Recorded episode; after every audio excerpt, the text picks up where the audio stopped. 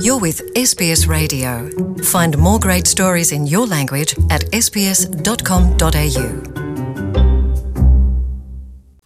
Olá, viva Luciana, muito boa tarde, muito boa tarde a todos e vamos começar esta semana pela decisão desta segunda-feira na Youth League, a Liga Jovem da UEFA, na qual o Benfica defronta na final o Salzburgo em Nyon, na Suíça. Os austríacos carimbaram o apuramento com um triunfo sobre o Atlético de Madrid por cinco a zero. Antes, na outra meia-final, também na passada sexta-feira, a equipa de sub dezanove do Benfica derrotou a Juventus no desempate por penaltis quatro a três, após uma igualdade a dois nos noventa minutos. A equipa do Benfica, que aos trinta e cinco minutos ficou reduzida a dez por expulsão do guarda-redes Samuel Soares. Para o seu lugar foi André Gomes, que, no entanto, apesar de ter defendido o último remate nos penaltis, não se considera um herói desta meia-final. Não me defino como herói, simplesmente tive a oportunidade de, de me sobressair nos penaltis. Como, como foi eu, podia ser o meu colega. E agora acredita-se que será desta que o Benfica vai erguer a taça da Youth League, a Liga Jovem da UEFA, esta espécie de Liga dos Campeões Europeus para equipas de sub dezanove.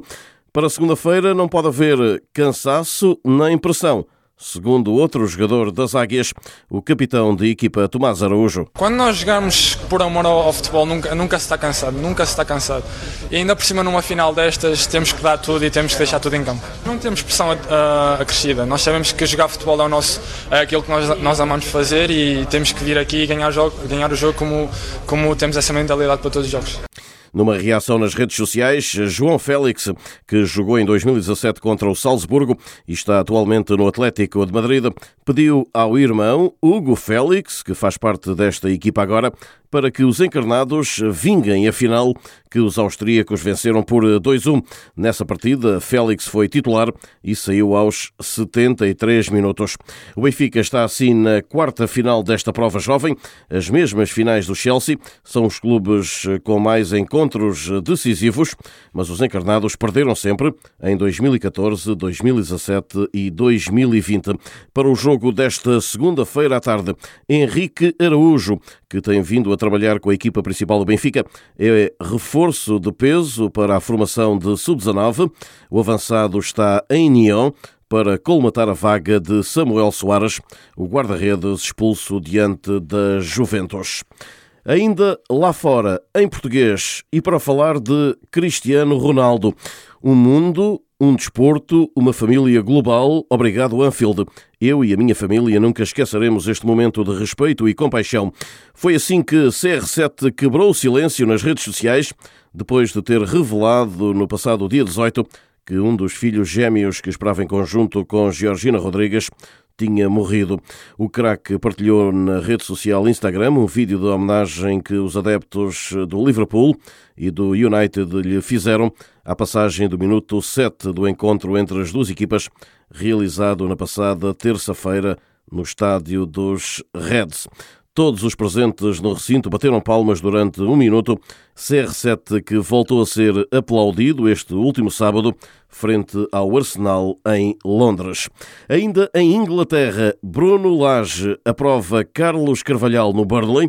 O treinador português do Wolverhampton trabalhou com o técnico do Sporting de Braga no Reino Unido e antes do encontro deste domingo contra os Clarets, foi confrontado com a hipótese de Carvalhal vir a ser uma solução para o atual antepenúltimo da Premier League, numa altura em que o Burnley ainda luta pela manutenção no principal campeonato inglês.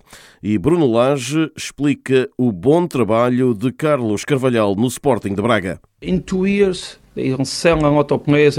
dois anos vendeu vários jogadores e reconstruiu a equipa com vários jogadores jovens também. Então, quando se olha para trás, para o que o Carlos fez, especialmente em Braga, vemos que é alguém que pode dar uma direção diferente aos clubes e enfrenta. Ele tem essa dinâmica com ele. Carlos Carvalhal vai deixar o Sporting de Braga e o futuro pode passar pelo regresso ao futebol britânico, onde já treinou Sheffield Wednesday e Swansea.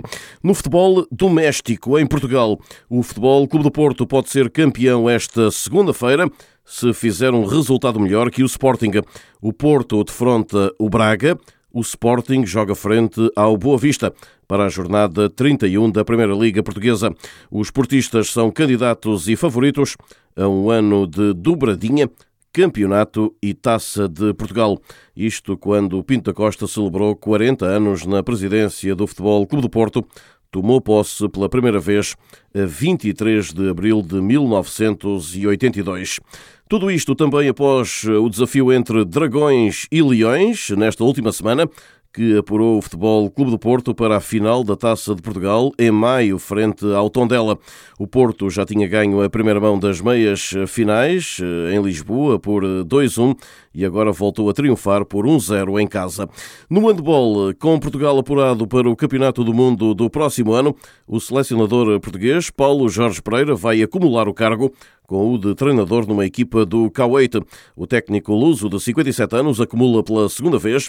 Já tinha sido técnico em Bucareste em dois mil e dezassete a dois mil e dezoito, em simultâneo com a orientação da seleção portuguesa. No Estoril Open em ténis, que está aí mesmo à porta, esta segunda-feira, o tenista espanhol Pablo Carreño Busta, campeão do torneio luso em dois mil e dezassete, desistiu de voltar ao clube de ténis do Estoril para disputar a edição deste ano da prova portuguesa do A T P, sendo substituído pelo francês Richard Gasquet. O número dezanove do mundo apurou-se na última sexta-feira para as meias-finais do A T P quinhentos de Barcelona, optando assim por não competir em Portugal. Graças à desistência da última hora de Carreño Busta, que alegou cansaço, o gaulês Gasquet, também antigo vencedor do Estoril Open, mas em dois mil e quinze, ganhou o acesso direto ao quadro principal, que arranca esta segunda-feira, prolongando-se até ao dia um de maio. Antes, já este domingo, o piloto português Miguel Oliveira da K T M vai partir da décima primeira posição para a corrida do Grande Prémio de Portugal de MotoGP, tendo Zarco ficado com a pole. Oliveira arranca assim na quarta linha da grelha em Portimão, a partir da uma da tarde, hora de Lisboa, para esta que é a quinta prova do Mundial de Velocidade. E assim saímos de pista por hoje, não sem antes deixar um forte abraço para todos. De Lisboa, Rui Viegas, para a Rádio S B S da Austrália. Want to hear more stories like this? Listen on Apple Podcasts, Google Podcasts, Spotify, or wherever you get your podcasts from.